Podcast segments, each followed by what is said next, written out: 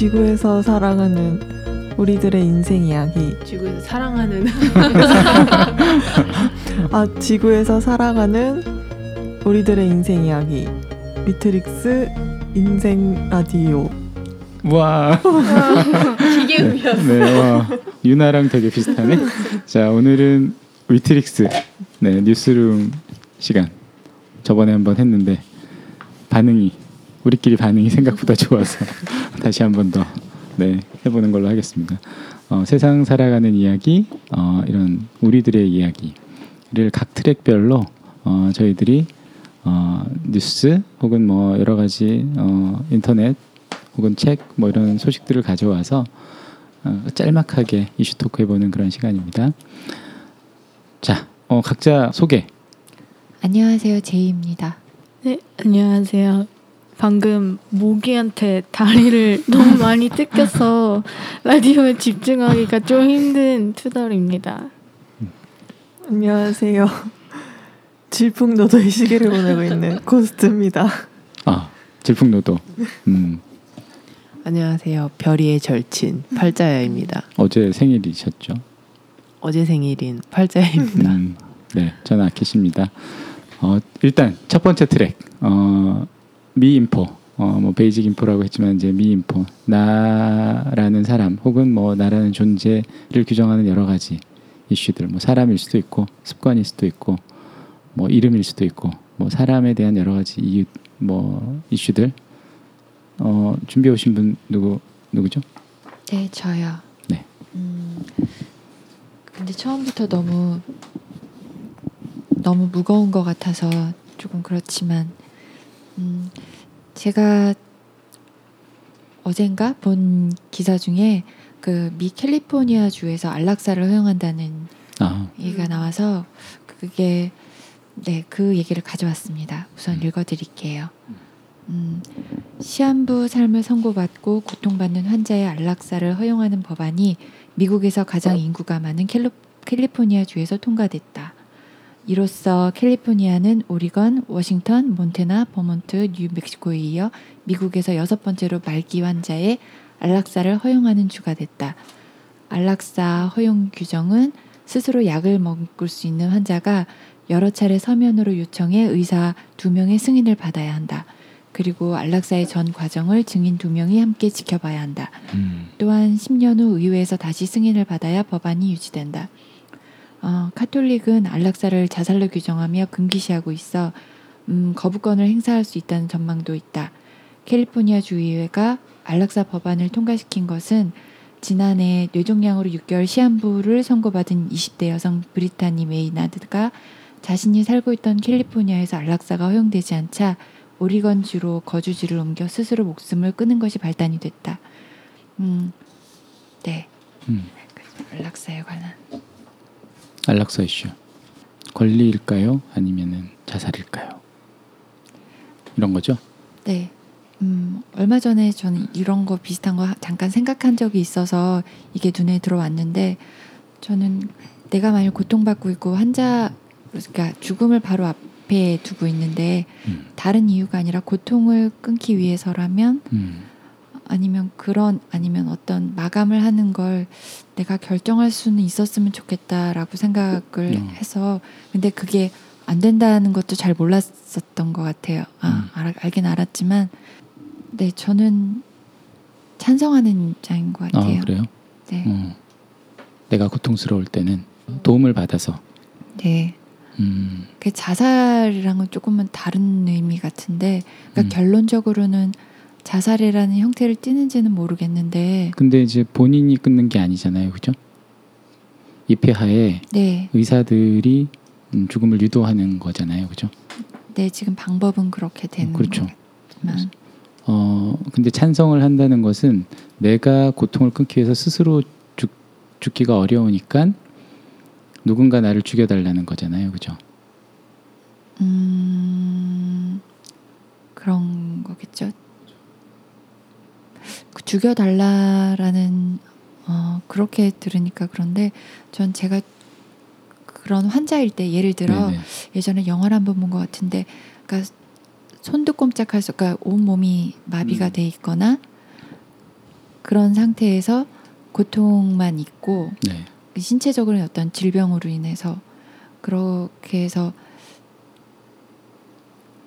난 어떻게 아무것도 할 수 없거나 내가 그때는 죽음을 선택할 수 있었으면 한다는 생각이 있는 것 같아요. 근데 이제 의식이 있을 때는 그리고 최근에 비슷한 뉴스가 하나 등장했었죠, 그죠? 그 저는 뭐 여기까지만 살려고 합니다. 뭐 이렇게 이제 남기시고 스위스로 가서 죽었나? 뭐 그런 분이 계셨어요.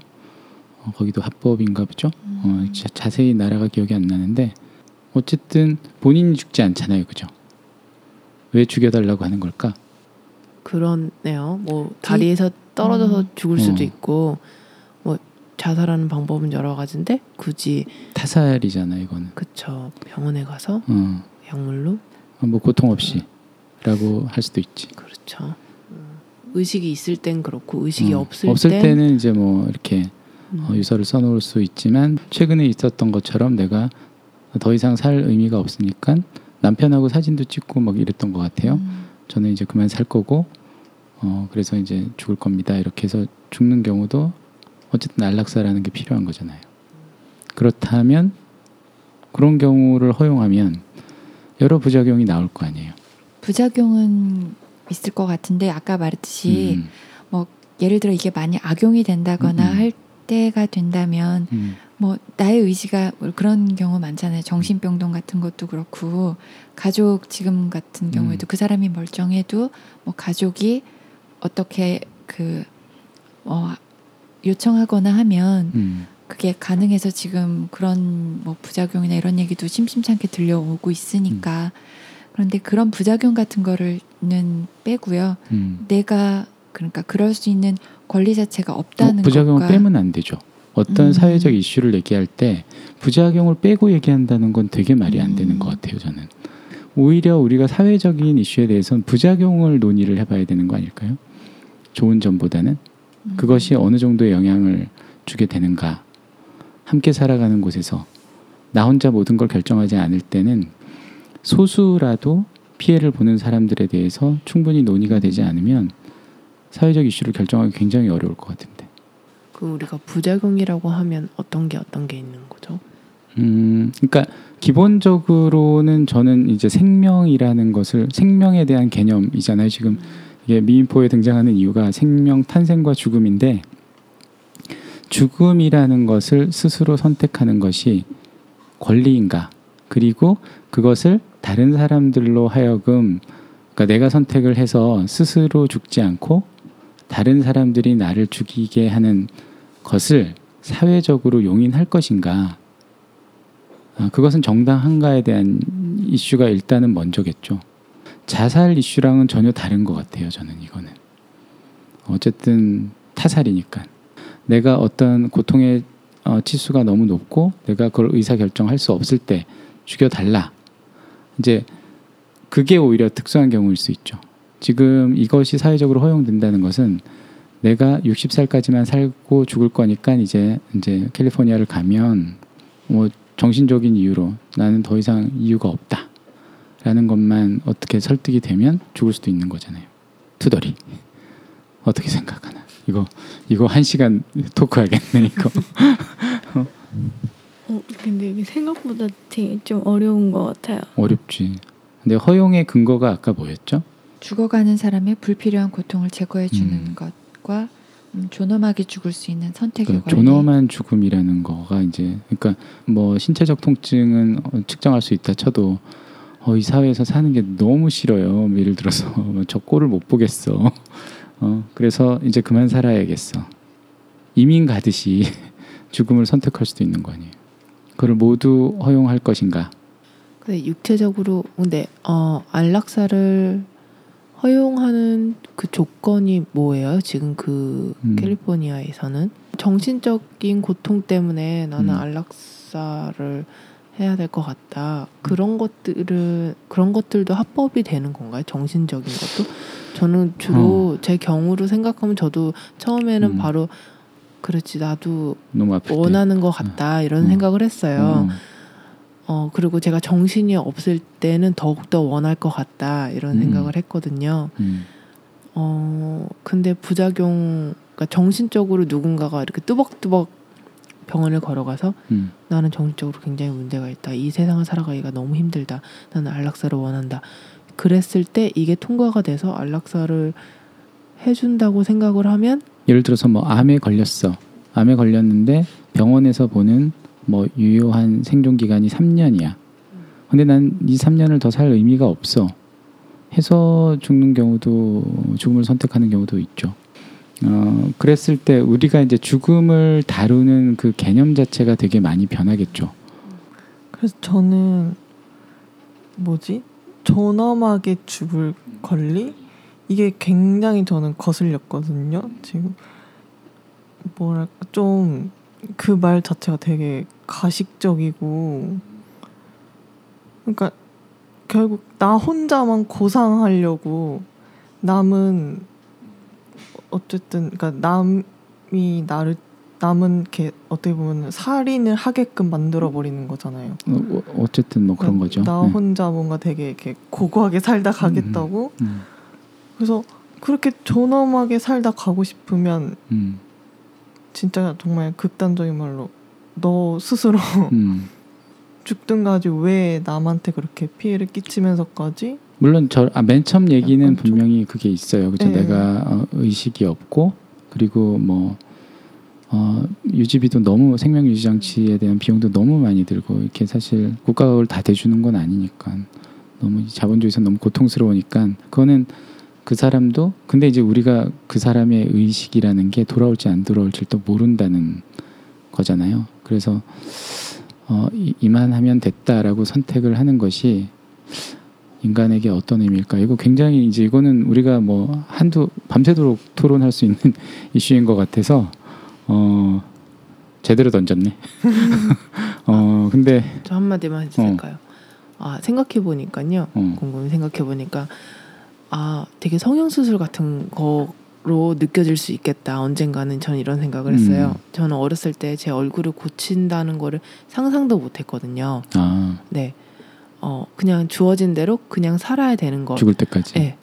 그랬는데 지금은 그런 생각이 변했죠. 많이 변했겠지. 네.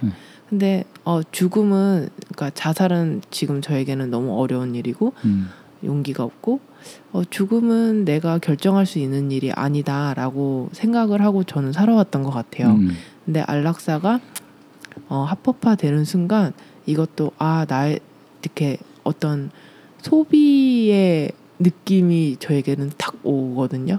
죽음을 소비하는 것처럼 성형수술도 이렇게 뭔가 고치는 걸 소비하는 거라고 생각을 하면 죽음도 조금만 있으면 그렇게 느껴질 수도 있겠다. 그러면서 죽음의 개념이 굉장히 달라지겠구나. 막 그런 거 많이 달라지겠지. 네, 생각하게 되네요, 정말로. 그 이런 게 이슈겠죠. 우리의 모든 것은 이제 개념의 변화가 가져올 우리의 문화적 이제 여파들이겠죠. 사회 문화적인 여파들인데 이제 그것이 법적으로 동성 간의 결혼이 그죠. 지금도 굉장한 이슈겠죠. 한국에서도 뭐 당연히 이슈고 동성애라는 것이 누구는 인간으로서 그러할 수 있다라는 것이 있고 절대로 이것은 하느님의 뜻이 아니다라고 하는 측도 있는 거잖아요. 어쨌든 그런 첨예한 문제잖아요. 근데 이제 뭐 이게 쉽게 얘기할 수 없는 것은 너무나 다양한 케이스가 있긴 있는 것 같아. 그렇지만 근본적으로 이제 자기가 왜 선택하지 않느냐라는 것들을 내가 의식이 있는데 라는 그 부분이 전 되게 궁금하기는 해요. 내가 과연 의식이 있는 상태에서 그만 살아야겠다라고 선택을 했는데 그것을 남의 손에 맡길 것인가. 저는 제 개인적으로 생각할 땐 그게 어떤 태도일까를 계속 묻게 될 것 같아요. 저는 안락사는 도움이라고 생각하거든요. 그러니까 그 죽음을 어시스트하는 것들이 예. 그러니까 어떤 걸까? 그 뭐 자살하면 그러니까 내가 스스로 하면 되잖아지만 스스로 하기가 어렵죠. 어려우니까 도움을 그러니까 예. 도움의 방법으로 안락사라고 생각을 그래서 하는 것 같아요. 그렇게 많은 이슈가 있긴 있는 것 같아요. 이슈는 그렇죠? 되게 많겠지만 제가 생각하는 왜 스스로가 하지 않을까라는 생각했을 때 그거를 혼자 내가 그런 방법을 일반 사람들이 쉽게 하지, 그러니까 우선 첫 번째로는 제가 생각했던 거는 우선 신체적으로 내가 하지 못하는 경우, 뭐 몸이 불편할 경우가 우선 가장 이슈가 될 거라고, 그러니까 기본이 저는 아주 정말 정기능만 생각했었을 경우에 내가 몸을 움직일 수 없는 사람은 누군가의 도움을 받아서 숨쉬는 것도 그런 것처럼 그런 거고, 또 하나는 내가 의식도 있고 몸을 움직이는 경우라도 죽음을 하는 방법은 쉽지 않은 것 같아요. 그러니까 여기서 존엄이라는 말은 저는 그렇게 조금 다르게 받아들였던 건, 내가 죽음을 선택할 때 죽었을 때 죽은 뒤에 내가 죽으면, 이건 장례하고도 살짝 연결이 되는데, 그 죽었을 때 장례의 비가 그렇게 많이 든다는 것에 대한 것도 조금 놀랐었지만, 결과적으로 내가 죽은 다음에, 그 다음에 나는 끝이지만, 예를 들어 가족이 없고 했을 때는 그 처리, 그러니까 그것까지가 존엄에 들어간다고 생각을 한 거죠. 내가 자살을 해서 끝나면 내 몸을 하다못해 내가 뭐 했을 때 그게 끝을 처리할 수 있지 않으면, 그것 또한 뭐 누군가에게 뭐 피해란 얘기할 수도 있고, 거기서 존엄이 나오는 것 같아요. 뭐 그냥 죽고 끝나면 나는 끝이지만 어쨌든, 그러니까 나는 이제 이런 게 문화적으로 되는 게 나도 되게 우려가 많이 되는 거죠. 나 내일 안락사로 죽기로 했어. 우리 파티하자. 예를 들어서 극단적으로. 그건 아니 네, 그럴 수 있잖아요. 충분히 있을 수 있는 네. 일이라고 저는 생각하거든요. 그래도 작별은 해야 되니까 주변 사람들하고.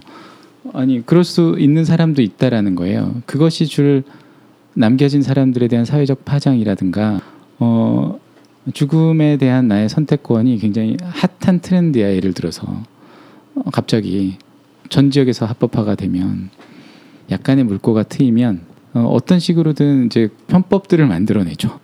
내가 내일 죽을 이유를 만들고 뭐 여러 가지. 왜냐하면 죽음이라는 거에 대해서 되게 심각하게 생각하지 않을 수도 있죠. 그러면 내 죽음을 내가 선택하는 것만큼이나 타인에 대한 죽음도 굉장히 가벼워지기도 하겠죠. 그렇게 되면 그게 이제 문화라면, 저는 그런 것들은 되게 합당하지 않은 것 같다라는 생각이 많이 들어요. 어떤 의사로서 윤리가 사람의 생명을 살리는 것이고 함께 살아가는 것인데, 죽음을 도와주는 것이 의사의 한 역할이라고 한다면 그것도 되게 모든 것에 대한 근본적인 인간 생명에 대한 개념을 또 바꿔야 되는 일이기도 하죠. 누군가를 죽음을 도와준다는 것이 만약에 어떤 양심의 거리낌이 없는 상황이 여기에 온다면 굉장히 끔찍할 것 같긴 해요. 저는 그냥 개인적으로 받아들였던 것 같아요. 네. 내가 극한의 고통이 있고 약으로도 안 되고, 이거는 그리고 합법화 이슈이기 네. 때문에 절대 개인이 아니에요. 이거는 문화적인 문제고 사회 제도적인 문제고, 그것이 가져올 이 지구의 파장을 저는 생각을 해야 된다라고 생각을 하는 거죠. 그런 것들이 불법인 이유는, 제가 보기엔 여전히 많은 곳에서 불법일 수밖에 없는 이유는, 도와주는 사람들이 있겠죠. 돈 받고 당연히 고통 없이 죽여줄게 뭐 돈을 주는 사람도 있을 것이고, 틀림없이 어딘가에는 끔찍한 일이긴 하지만, 근데 그것을 이제 수면 위로 양성화를 시키고 합법화를 시키고 죽음이라는 걸 선택할 수 있고 누군가 도움을 줄 수 있는 것이 우리 사회 제도적으로 허용이 된다라는 것은 굉장히 엄청난 일이겠죠. 그렇지 않을까요? 버려진 개 고양이를 죽이는 것도 그렇게 보기가 사실 좀 힘이 든데, 물론 그 사람의 고통이 너무나 극심하고, 그러니까 그것 때문에 이제 시작된 이슈잖아요. 사실 너무나 너무 견딜 수 없는 고통. 어떻게 근데 뭐 약으로는 도저히 고통을 진정시킬 수가 없고, 그것을 그럼 계속 평생 끌고 갈 것이냐라는 문제에 있어서 이건 굉장히 그 부분에선 정말 어려운 결정인 것 같아요. 본인에게도 주변 사람들에게도 뭐 가족에게도 쉽게 하겠다는 얘기는 분명히 아니지만 저한테는 너무 받아들이기 사실 쉽지 않은 문제인 것 같아요. 생명이라는 것을. 나는 그런 생각이 퍼뜩 드는 거예요. 그냥 내 주변 사람 중에 누군가가 진짜 성형수술한 친구를 보듯이 친구들이 내 나이 때 안락사를 해서 이렇게 죽어간다면, 지금 삶의 의미를 못 찾고 괴로워하는 친구들이 제 주위에 뭐 적지 않은데, 그런 친구들이 만약에 뭐 쉽진 않지만 살아가는 것보단 쉬울 수, 뭐 여러 가지 방법으로 쉬울 수 있는 루트라는 게 저는 있을 거라고 보거든요. 그렇게 해서 막 선택을 해서 막 죽기 시작하면 너무 막 이상할 것 같아. 나는 그걸 어떻게 맨정신으로 견딜 수 있을까라고 생각을 해보면 이게 건 바이 건으로 결정되는 게 아니라면 굉장히 문제가 있을 것 같아요.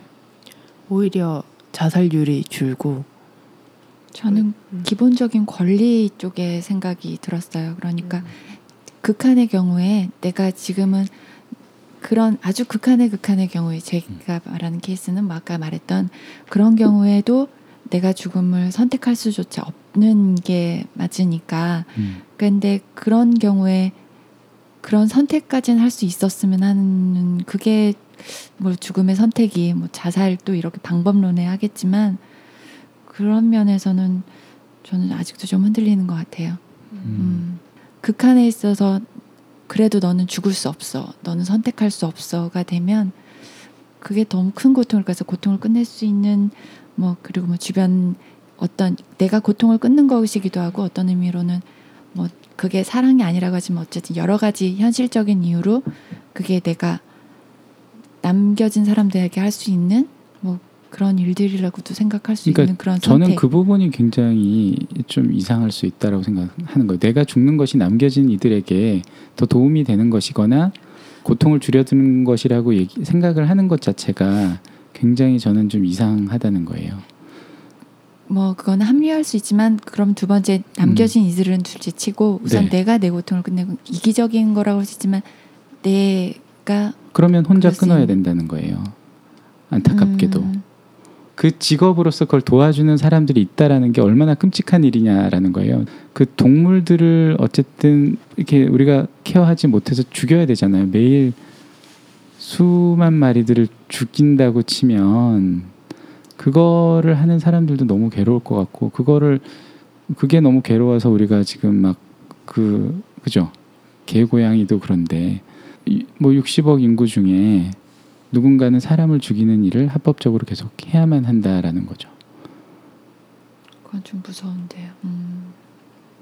그거를 우리가 일상으로 받아들여야 되는 게 지금의 이슈일 수 있는 거죠. 합법화라는 것은. 저는 그걸 어떻게 이제 지금의 제 개념으로는 그것이 어떻게 가능한 것인가 를 받아들이긴 굉장히 쉽지 않을 것 같아요. 생명이라는 것은 어떻게든 살아갔으면 좋겠다. 그리고 우리가 이런 것을 합법화하기 이전에 우리가 해야 되는 일들이 뭔가를 먼저 더 생각하는 사회가 되는 게 좋지 않을까. 논의는 계속 해야겠죠. 그리고 우리는 그 이전에 뭘 그럼 더 그 문제를 해소하기 위해서 뭘 노력하고 있는지를 이게 사회적으로 이게 용인이 될 만큼 그렇게 시급한 문제인가. 라는 것들도 좀 고민을 해봐야 되는 것 같아요. 저에게는 그러네요.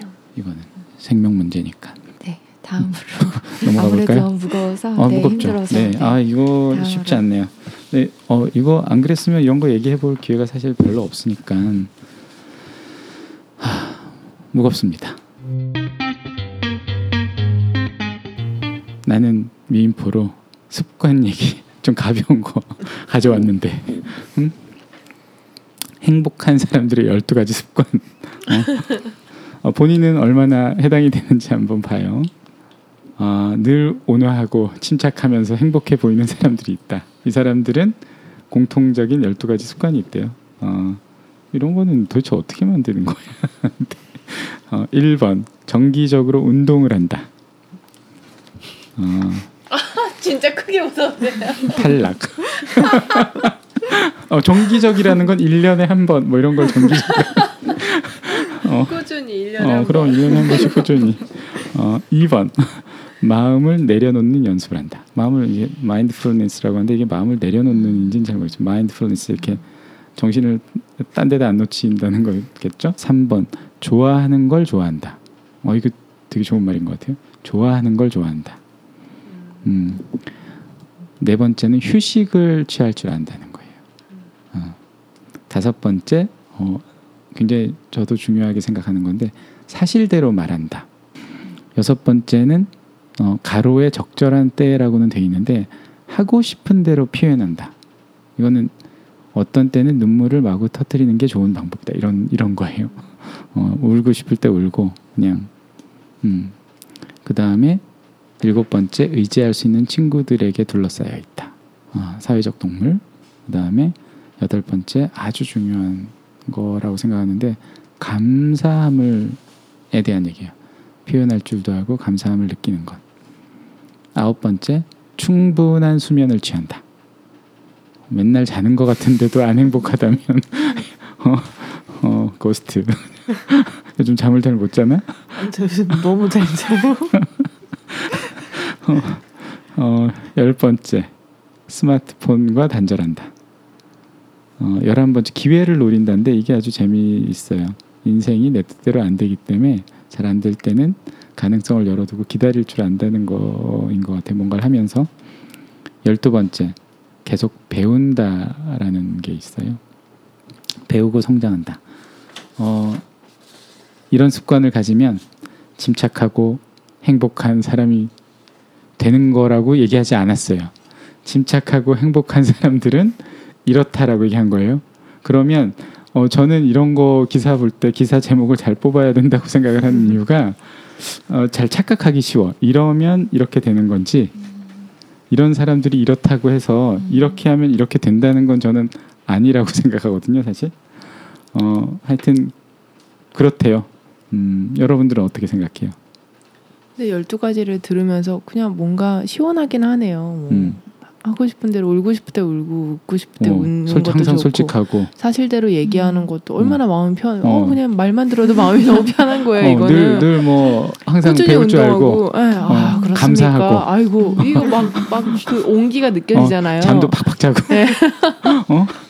친구들도 막 둘러싸여 있고 그렇죠. 그래, 행복한 사람 많네. 행복한 사람이겠지. 이건 천국이죠. 이렇게 못 사는 이유는 뭘까요? 투덜이 표정이 찌그러졌어 지금. 아니 그걸 들으면서 그러니까 몇 개 그래 나도 그래 이런 게 있는데 생각해 보니까 저는 좀 이렇게 극단적으로 좀 그런 것과 극단적으로 아닌 것 막 이렇게 극단적으로 그런 것들이 아닌 건 뭔가요? 있는 것 같아요. 일단은 계속 배우고 성장한다. 이거는 약간 그런. 배움에 대한 약간 그런 중독이 있어서 그러니까 뭔가 배우는 건 되게 좋아요. 근데 계속 배우고 성장하면서 저는 그 내가 또 어떤 기준을 이렇게 세워놓고 거기에 도달하지 못하면 금방 포기하거든요. 그래서 계속 딴 거 배우고 그래서 계속 배우고 성장하긴 하는데 이게 되게 스트레스고 배움 쇼핑이라고 네. 그리고 스마트폰과 단절하지 못하고 있고 그러게 말이야. 대단하더라고. 아니 뭐 대단하진 않아요. 방송 시작까지 계속 보고 있어. 아니 기사가 안 떠서. 그리고 뭔가 적절한 때 하고 싶은 대로 표현한다라고 하는데 적절한 때는 아니고 약간 하고 싶은 대로 너무너무 하고 싶을 때 있잖아요. 그 게이지가 완전 이렇게 폭발했을 때 표현하는 것 같아요. 되게 그때까지 감정적으로. 참는다는 거잖아. 네, 그렇죠. 왜 참지? 네. 좋은 거 있잖아. 사실대로 말한다. 약간 근데 좀 사실대로 말한다? 그러니까 시원하다는 거. 약간 시원하다는 눈치 없이 말한다. 이걸 왔다 갔다 하는 것 같아요. 네, 그래서 나는 불안하고 행복하지 않은 사람인가 이런 생각을. 다른 분들은 어떠세요? 저도 이렇게 들으면서 보니까 저는 한 반 정도는 저도 좀 하는 것 같은데 근데 저는 약간 좀 동의를 못하는 것도 몇 개 있었어요. 운동을 안 해서 괜찮거든요. 일단 움직이는 걸 별로 안 좋아해서 뭔가 뭐 굳이 뭐 불행하다거나 힘들거나 그러지 않고 저는 저도 스마트폰 항상 들고 있는데 뭔가 거기서 이렇게 뭐 얻는 정보, 그러니까 거기서 얻는 거 정보를 얻는 거에 대해서 이렇게 느끼는 즐거움 그런 게 있기 때문에 뭐 근데 대체적으로 요즘 좀 뭔가 다크한 시기를 보내고 있어서 내가 행복하지 않은가 이렇게 생각이 들 때도 있는데 지금 내가 무슨 말하는 거지? 질풍노도예요. 근데 저는 그럼에도 불구하고 이렇게 뭔가 좀 제가 지금 이 다크한 시기를 보내고 있는 것 자체도 약간 조금 어떨 때는 감사할 때도 있거든요. 어떤 사람들은 이런 고민조차도 못하고 이렇게 막 바쁘게 살아가야 되는 사람들도 있잖아요. 그래서 좀 저는 뭔가 감사하는 습관은 조금 있는 것 같아요. 근데 그게 어떨 때는 감사함으로 이렇게 막 이렇게 긍정적으로 살아가는데 이게 어떨 때는 약간의 그 자포자기가 섞인 감사함? 그냥 뭐 그러면서 이렇게 다 합리화를 다 쫙 시켜버리면서 이제 뭐 내가 어쩔 수 없으니까 그냥 뭐 감사라도 하자. 아유, 감사해요. 내가 뭔가 이렇게 저렇게 되지 못했어 막 이런 거에 대해서 막 스트레스를 받고 열등감을 받을 바에는 그냥 아니다. 아 나는 원래 이러니까 이러면서 다 합리화를 전 좀 시키는 편이라서 그래서 저는 그게 굉장히 되게 저의 뭔가 되게 아 나는 이게 긍정적인 면이구나라고 생각을 했는데 요즘 다크하니까 이게 약간 좀 아 나는 되게 뭐지 도전 의식 없이 모든 걸 다 합리화하면서 살았나 약간 좀 요즘 약간 좀 요즘 다 삐딱하게 생각을 하니까 이렇게 생각을 하더라고요. 그래서 이런 얘기들이 좀 그 사람 상태에 따라 좀 다르게 들리는 것 같아요. 그런 것 같아요. 네. 팔자. 네. 저는 궁금했어요. 그 사실대로 말한다. 이거 얼마나 어떻게 하는지 진짜 궁금했어요. 정말 내가 내 머릿속에 있는 말들을 다 해도 되는 건지 그것이 사실인 건지 그래요. 사실이라는 거는 내가 어떻게 판단을 할 수 있는 건지. 요거는 정말 이슈 토크로 한 2시간 할 만한 내용인 것 같아요. 저도 그게 궁금하거든요. 내가 나는 사실인데 사람마다 나의 사실과 너의 사실이 다를 때가 많다는 걸 느끼는 그렇죠. 아니 근데 그게 나의 사실이 남의 사실과 다르다는 걸 막 정말 제대로 알고 얘기하면 사실 상처가 안 되는 것 같아요. 그러니까 항상 포장할 때 문제가 되는 것 같아요. 그러면 지혜랑 사실은 또 어떻게 사실을 얘기하는 거랑 뭐가 이거 못 하겠어요. 저는 그러니까, 어떻게 해야 될지. 그 예를 들어서 하나의 사례만 얘기해 볼까? 그러니까 뭐 그래 아빠가 그래 너 이제 청소를 좀 해라. 저는 지금 청소를 하고 싶지 않습니다. 이거 저에게는 사실인데 이제 문제를 일으키는 말이기도 한 거죠. 이럴 때 이제 약간의 돌려 했잖아. 말하기를 하면은 아, 네, 뭐 곧 하겠습니다 하고 조금 있다. 그거는 사실이 아니죠. 그렇죠. 그건 사실이 아닌데 뭐 이거 어떻게 해야 되는 거예요? 만약에 일관되게 그러니까 이거는 되게 중요한 것 같은데 일관성은 좀 중요한 것 같아요. 내가 눈치를 봤다 사실대로 얘기했다가 하면 굉장히 헷갈려요, 옆에 사람들이. 지금은 하고 싶지 않습니다. 근데 이제 뭐 지혜가 필요할 때는 이런 거죠. 상대의 입장을 내가 이해하고 판단하는 것은 지혜예요. 아, 지금 아빠가 왜 그러시는지는 알겠는데 저의 상태는 지금 사실대로 말씀드리면 하고 싶은 상태가 아닙니다. 그리고 지혜가 또 필요한 건 뒷단이죠.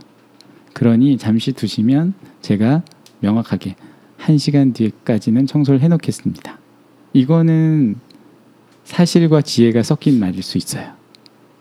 제 생각에는. 그렇죠. 근데 보통은 사실대로 얘기하라 그러면 정말 욕망을 그냥 드러내. 그럼 이럴 때는 어떻게 얘기하면 돼요? 아빠는 왜 같이 살면서 저한테만 청소를 하라 그러세요? 아빠도 청소를 해야죠. 그러니까 우리 함께 해요. 막 이런 마음이 들 때는. 그런 마음이 들잖아. 그런 마음이 든다고 얘기를 해야 돼. 저는 가끔 너무 궁금한 게 있었는데 근데 이거를 인정해야 되는 거예요. 이게 나의 욕구다라는 거를 상대가 인지할 수 있는 전제를 줘야 돼요. 왜냐하면 여러분들이 혹시 얘기를 잘못하는 게 있다면 내가 이 솔직하거나 내 욕망이 상대에게도 무조건 받아들여져야 된다라고 생각을 하고 있으면 안 돼요. 일단은 이것은 그냥 나의 욕망일 뿐이다라는 거를 전제를 놓고 얘기를 해야 되는 거야. 그러니까 그것도 상황 봐가면서. 근데 이제 뭐 정말로 그거랑 상관없이 사실대로 얘기하고 싶으면 정말 사실만 얘기해야 돼요.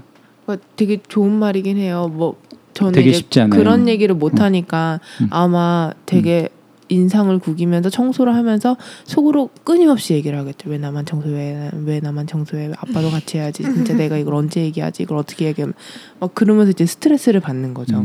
사실대로 얘기할 수 없으니까. 그러니까 그거는 사실이 아니라니까. 지금 착각하고 있는 거지. 그거는 사실이 아니라 내 욕구를 제대로 말하지 못한 것이에요. 그죠? 그 내 욕구는 어떤 그림이 있는 거야. 아빠도 동등하게 일을 해야 된다라는 전제가 있는 거죠. 그거는 사실하고 상관없어요. 사실은 사실이라는 건 그냥 내가 여기 얹혀 사는 게 사실이죠. 맞죠. 그렇죠. 아빠 집이죠. 우리 집이 아니라 아빠 집이죠. 내 집이 아니고. 네.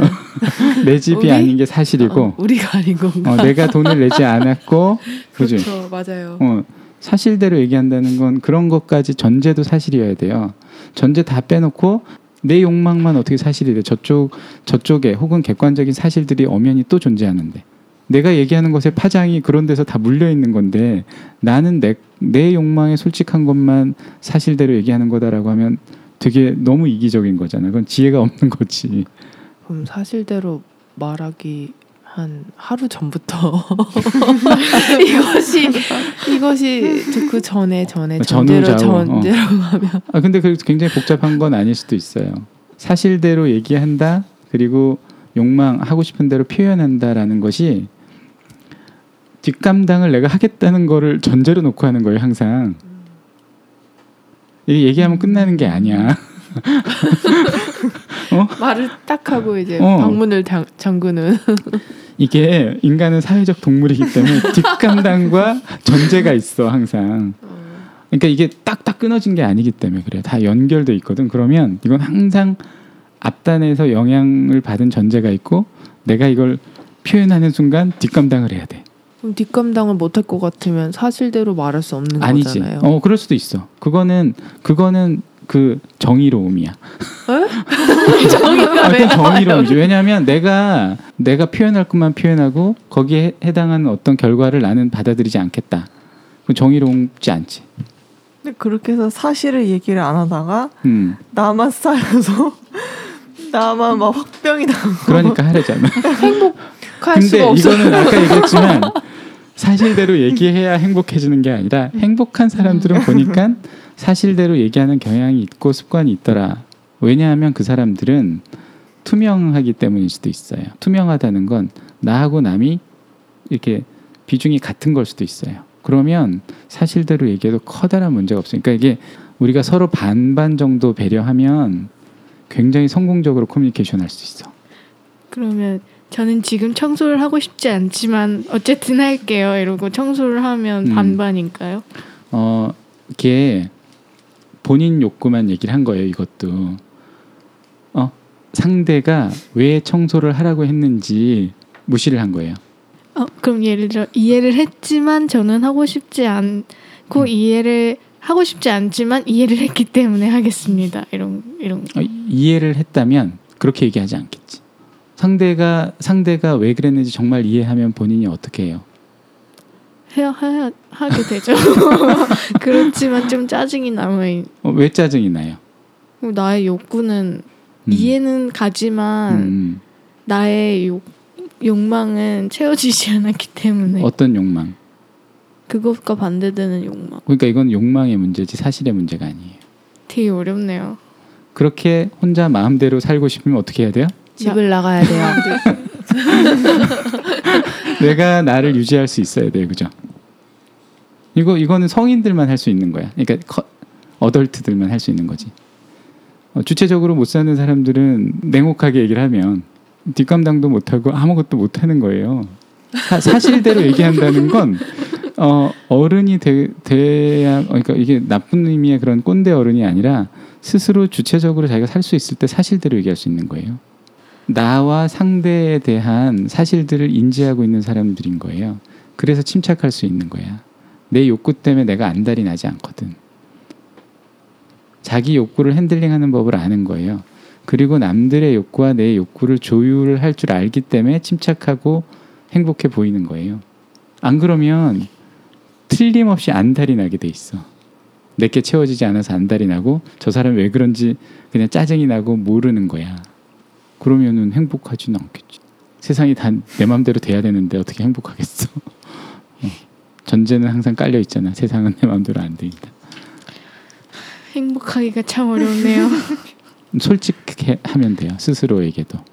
아니 이런 연습을 어렸을 때부터 했었어야죠. 이거를 다 늙어가지고 이런 진짜. 걸 하겠다고 하니까 잘 모르잖아요. 뭐가 사실인지 뭐가 욕망인지. 나는 사실에서 걸리는 부분이 하나 예전에 영화에 있었지 않았나. 그러니까 기억하는 나의 사실과 너의 사실이 다른 게 뭐 수정 오수정이었나 그런 네. 것처럼 지금도 뭐 예를 들어 친구랑 얘기할 때 예를 들어 방 청소라고 한다면 그 내가 생각하고 있는 것과 내가 아는 사실과 네가 생각하는 사실이 많이 다르다고 할까? 그러니까 편집 같은 거요. 그렇죠. 그러니까 편집도 이렇게 되니까 그래서 또 사실의 범위를 아까 같이 네가 이 집에 살고 있고 그런 게 없으면 이게 그 달라지잖아요. 저는 여기다 하나를 더 추가하고 싶은 게 뭐냐면 되게 단언적이며 폭력적인 언어를 본인이 쓰고 있는지를 이렇게 고민해 봐야 되는 것 같아요.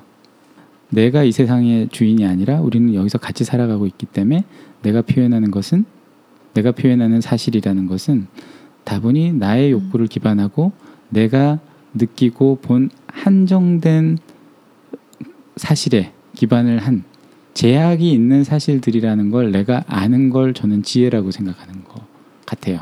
인간의 몸을 가지고 있는 한 그 불가능한 것 같아요. 그 모든 시공간의 제약을 뛰어넘기는 굉장히 어렵잖아요. 그러니까 나는 분명히 문화적인 어떤 선입견 같은 게 당연히 존재를 하고 내가 겪어왔던 경험에 굉장히 한정되어 있으며 정말 몇 퍼센트도 안 되는 작은 지식으로 모든 것을 판단하고 있기 때문에 그러한 사실만 전제만 인정이 되면 굉장히 스스로도 편해지고 주변 사람도 좀 편해지겠죠 라고 저는 생각하고 있습니다. 오늘부터 노력해볼게요. 뭡니까 이거. 제가 좀 늦었지만요. 좀 비폭력 대화법이라는 책을 갖고 계시나요 혹시? 제목은 알고 있어요. 네. 그런 책이 있다는 네. 제가 여기서 가장 폭력적인 사람이거든요. 그런가요? 어떤 부분이 폭력적이라고 생각하나요? 뭐 자기 주장도 세고요. 주장은 좀 세도 되지 뭐. 네, 말도 되게 짧고 직설적으로 많이 하고요. 저는 어렸을 때부터 그랬고요. 그거는 뭐 스타일일 수도 있지만 마음이 중요하긴 한 것 같아요, 그죠? 마음이. 그리고 마음이 좁아요. 아. 결정적으로. 네. 와, 그걸 측정 가능한 건가요? 제가 부끄러울 정도로 제가 잘 느낄 수가 있어요, 그거를. 솔직한가 봐요. 부끄럽다니. 진짜 부끄럽습니다. 네. 이거 나중에 비폭력 대화법 한번 네. 하고 아까 뭐 하나 하면 되게 좋다라고 한 게 뭐였지? 사실대로. 아, 사실대로 말한다. 그렇지. 이거 되게 쉽지 않은 문제라서 이슈 토크로 한번 가져가겠습니다. 이거. 네. 미인포는 이 정도 하고 네. 스페이스 트랙. 네, 저. 네. 이거는 설악산에 지금 케이블카 네, 하는 그것 때문에 네. 답답한 일이죠. 네, 그냥 간단하게 미친놈들. 아주 짧게만 하고 넘어가겠습니다. 거기 갖고 네. 미친놈들 그냥 100번만 하고 그러니까 거기까지는 편집해서 붙이세요. 100번 하자 이거. 침착하세요. 사실대로 말하셨군요. 아니 적절한 때 하고 싶은 대로 저는 행복한 사람이니까요. 네, 이게 또 다른 기사를 조금 찾아보면 이건 기사로 읽기는 조금 그렇고요. 이 설악산 케이블카가 박정희 정권 때 네. 그때 사위에게 이렇게 특혜를 줘서 케이블카 지금 44년째 운영해 오고 있는데 그래서 한 수백억 원에 그게 났을 거고, 그게 또다시 지금 또다시 연결해서 5세까지 해가지고 케이블카라는 건 또 지금 대통령의 조카 연결돼 있어서 또 이제 또 대를 넣어서 대를 이어서 네. 너무 많지 않나? 너무 많은 그 아이템 네. 좀 바꾸고 그러지. 그 옛날에 했던 아이템을 또 하면 티 나잖아요. 그러니까 이것 사람은 잘 안 변해. 행복한 아키 씨의 발언이었습니다. 사실대로 말한 거야. 그러니까 이게 50년째 똑같은 일이 또 일어나고 있고. 그리고 계속 그냥 있고. 괜찮잖아요. 사람들이 별로 국민들이 별로 분노하지 않은가 봐요. 그렇죠? 이게 특권이 특혜랑 연결지어지지 않아서도 지금 사냥이나 이렇게 그것 때문에도 사실 문제가 많이 될 것 같은데, 사냥 서식지인데 이런 거는 이제 알고도 뒷전인 거잖아요. 게다가 또 생각해 보니까 작년에 가리왕산도 또 그냥 했고, 또 강정도 그냥 또 그렇죠. 이렇게 하고 하니까 이런 게 계속 그냥 반복되는 것 같아서 볼 때마다 너무 네. 마음이 아파요. 생명과 자연을 소중히 여기지 않기 때문이에요. 그 기본적으로 인간이든 자연이든 뭐 같이 산다는 생각이 없는 것 같아요. 저는 그렇게 느껴지거든요. 다 돈으로 보이긴 하나 봐, 그치? 그렇죠. 그 다 돈으로 보이는 걸 우리가 한번 시뮬레이션 해봅시다. 저 잘할 수 있어요. 네. 모든 게 돈으로 보여. 그렇죠. 그러면 우리의 선택은 어떻게 바뀌나요? 모든 공간과 자연과, 그지? 여기 요 앞에 있는 사람들도 다 돈으로 보여. 그러니까 돈으로 보이는 순간 그 계급이 쫙 머릿속에 들어와요. 그렇지. 1등급, 2등급, 따라서. 3등급 이렇게 뭐. 사람도 저 사람은 이제 1순위, 2순위, 3순위 막 가까이 하면 좋은 사람, 멀리 해야 하는 사람. 저 사람과는 그래서 좀 가까이 하는 사람하고 얘기하는 매뉴얼이 머릿속에 딱 오면서 근데 돈 말고 다른 걸로 또 바꿔봅시다. 아, 그래요? 예를 들어서 누구는 그걸 지식이나 이런 걸로 평가하겠죠. 지식순에 따라 쫙 평가를 해요. 누군가는 그거를 나는 영성으로 평가한다고 생각해요. 영성 지수가 높은 사람이 제일 쫙게 뭐 그죠? 영성 맹신, 돈 맹신, 뭐 지식 맹신. 그 다음에 또 뭐가 있을까? 외모가 있죠. 외모도 있죠. 뭐 그 사람마다 그것의 기준은 조금 다르겠지만 모든 맹신은 나빠요. 사실대로 말하는 거예요. 무엇이냐가 중요한 게 아니라 그 방식도 되게 문제죠. 이런 것처럼 얘네들은 부정부패하는 방법도 안 바꿔. 그리고 국민들은 그걸 그냥 계속 넘어가. 언론은 그냥 대충 이렇게 한번, 그죠? 훨씬 더 큰 거 많은데 또 작은 거 터뜨리고, 그죠? 큰 걸 막으려고 작은 걸 터뜨릴 수도 있죠.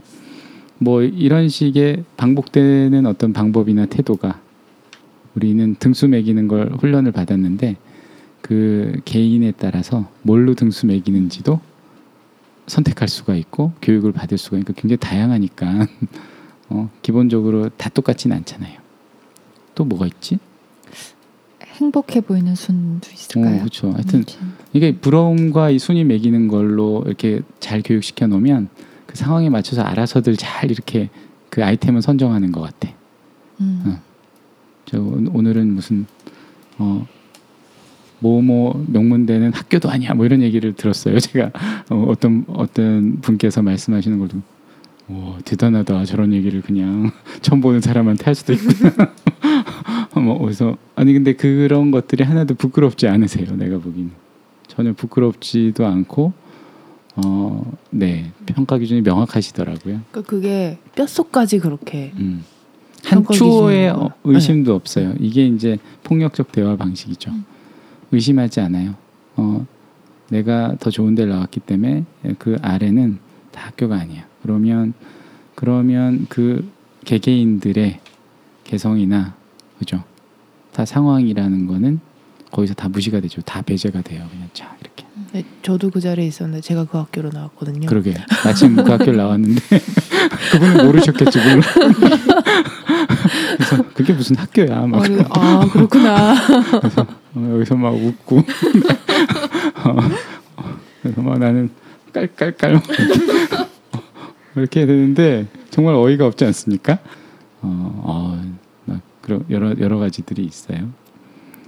그리고 뭐 얘기하다 나왔지? 순위 돈에서 순위 그 정말 다 돈으로 보이긴 하나 봐.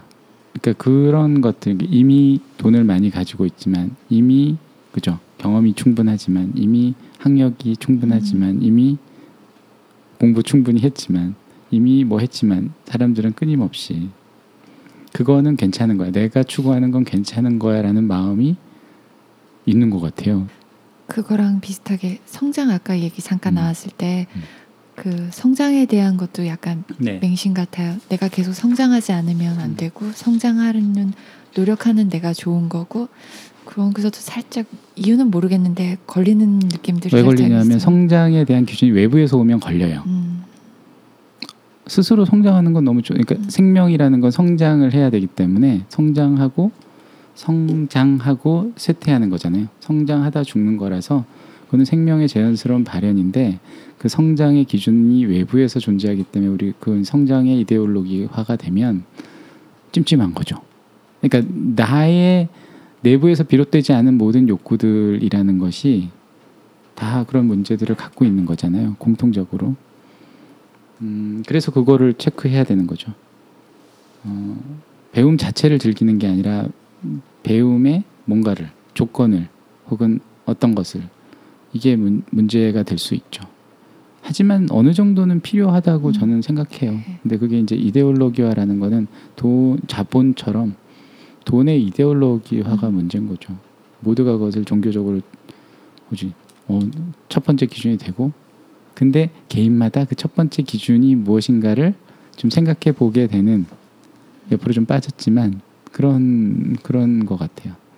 우리는 또 비난을 하지만 우리 안에는 또 다른 기준들이 있지는 않을까라는 생각을 갑자기 문득 하게 되네요.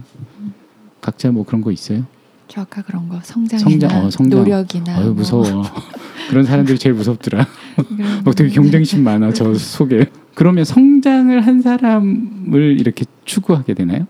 아니요 그냥 성장은 그냥 이렇게 아까 걸린 거고 예를 들면 이거 전 성장보다 아까 행복 그런 거 만족스러워 그러니까, 보이는 그러고 뭐 가장 흔한 말로 자기가 좋아하는 일을 뭐 행복하게 사는 사람 이런 단어나 이런 말에 대해서는 살짝 부러움과 같이 지수가 이렇게 좀 올라가는 것 같아요.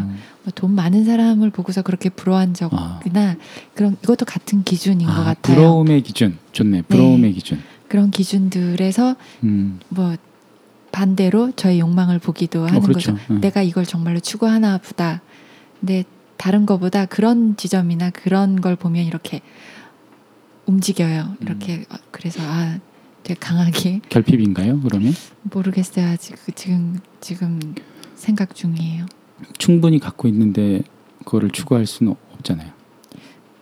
결핍감을 느껴야 추구하는 거 아니에요? 네, 그런 걸 것 같아요. 투덜이는 뭐에 결핍감이나 혹은 뭔가 욕구를 그죠 부러워하거나. 저는 그냥 뭘 해도 되게 자연스러운 사람들 있잖아요. 자연스러움을 부러워하는. 네, 그게 너무 부러워요. 되게 그런 사람들을 보면 되게 매력적이라는 생각이 너무 많이 들거든요.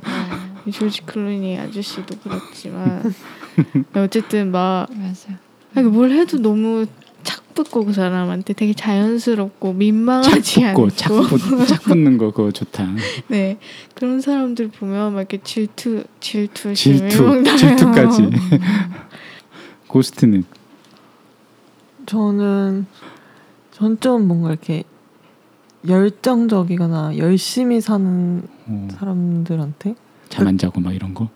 아니요 꼭 그렇지 않아요. 그러니까 뭐 여유 있게 살지만 그렇지. 이거에 대해서도 나는 그거 여유 있게 열심히 사는 사람들도 있잖아요.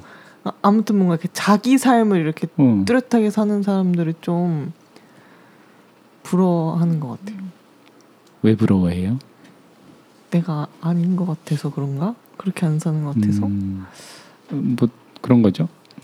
내가 아닌 다른 것 혹은 다른 사람, 다른 존재, 내가 가지지 못한 것, 뭐 어느 정도 욕망할 수는 있지만 그 욕망 때문에 내가 피로해지면 필요해지는 게 문제지 뭐. 자, 다음 트랙.